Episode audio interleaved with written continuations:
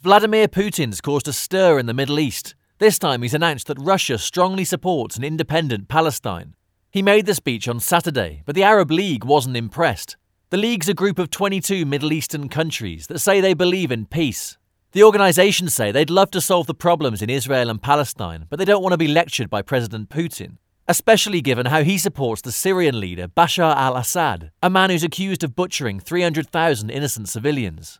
The Arab League say that too many people are interfering in Middle Eastern affairs, which has destabilised the region. Now they're taking matters into their own hands. They've created a joint army that'll have around 40,000 elite soldiers. The military will focus on securing peace, but they'll start by fighting the rebels that have overthrown the Yemen government. They're also committed to stopping Islamic State terrorists advancing in the region.